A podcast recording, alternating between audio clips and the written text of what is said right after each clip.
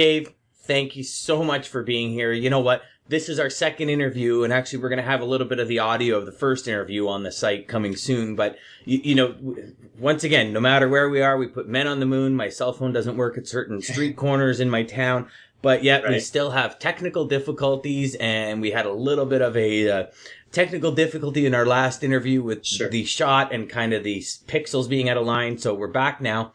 And once again, if you can share a three feet from gold story with our audience, a story that of a time in your life where you faced a seemingly insurmountable wall, but whether it be through a good book, maybe even your faith, some friends, maybe a video you saw, you found what you needed, you dug down deep, and you overcame that adversity. Yeah, I think of the time in 2010, about six months or so after my son was born. And, uh, you know, my wife had a lot of complications, a lot of issues. And then as a, with a newborn, we had a lot of issues uh, as far as his sleeping, um, just uh, not getting enough sleep, you know, ourselves. And uh, I was working two jobs back then. I was working as a caseworker with a refugee organization called World Relief. World Relief is recognized throughout the world uh, to help refugees resettle to uh, a new environment. And I was working as a pastor in an inner city church in Chicago. And, you know, I think I read one time the top, like, most stressful jobs in the world are like social worker and minister. You know, so I had two of them. So I was sleep deprived. You know, my wife was recovering and uh, I, I just I was at the office and it was a gray, gloomy day in Chicago. I think it was March, and I just was so frazzled. I just said I need to get out of here. You know, I just felt like I needed some fresh air. I just needed to to just get perspective. And I went in my car and I just I was just really down, and I just felt like you know I've, I've been giving so much you know to my family, to my clients, as a pastor to people that are in need and I just felt like I was dry, I, you know, like a sponge just thrown out, thrown into the the bottom of the, you know, the sink or whatever.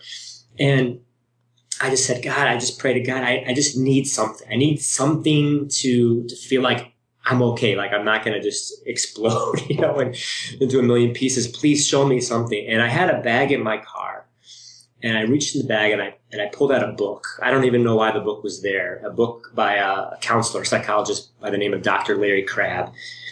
And I opened up right to this page, and the first sentence just got my attention. It says, "God wants to change you, and He takes." Your difficult situations and the pain that you're facing and the disappointments that you you're uh, undergoing, and he uses it to teach you how to love and how to move forward. And it was like, that's what I needed to keep taking one step in front of the other. I needed something to prompt me to, to get me going. Like, you know what? It's okay that this, this storm will pass. The sun will rise again. And uh, when I read that, you know, it teaches us pain, challenges, hardship teaches us how to love. That really got my attention. And cause I had been like, woe is me, you know, like my close companion you know, self pity over here. Come over here, buddy. You know, I was just struggling with all that and feeling like I was, oh, you know, why is this so hard? Blah, blah, blah. And that was like exactly what I need. So that really changed the direction of my life. And it actually was what helped me, the springboard helped me to write my book into kind of chronicle my experiences working with refugees, my own story, my own journey, and compiling that into a book. So that's my story that really kind of was the uh, climactic event that helped me to keep going forward.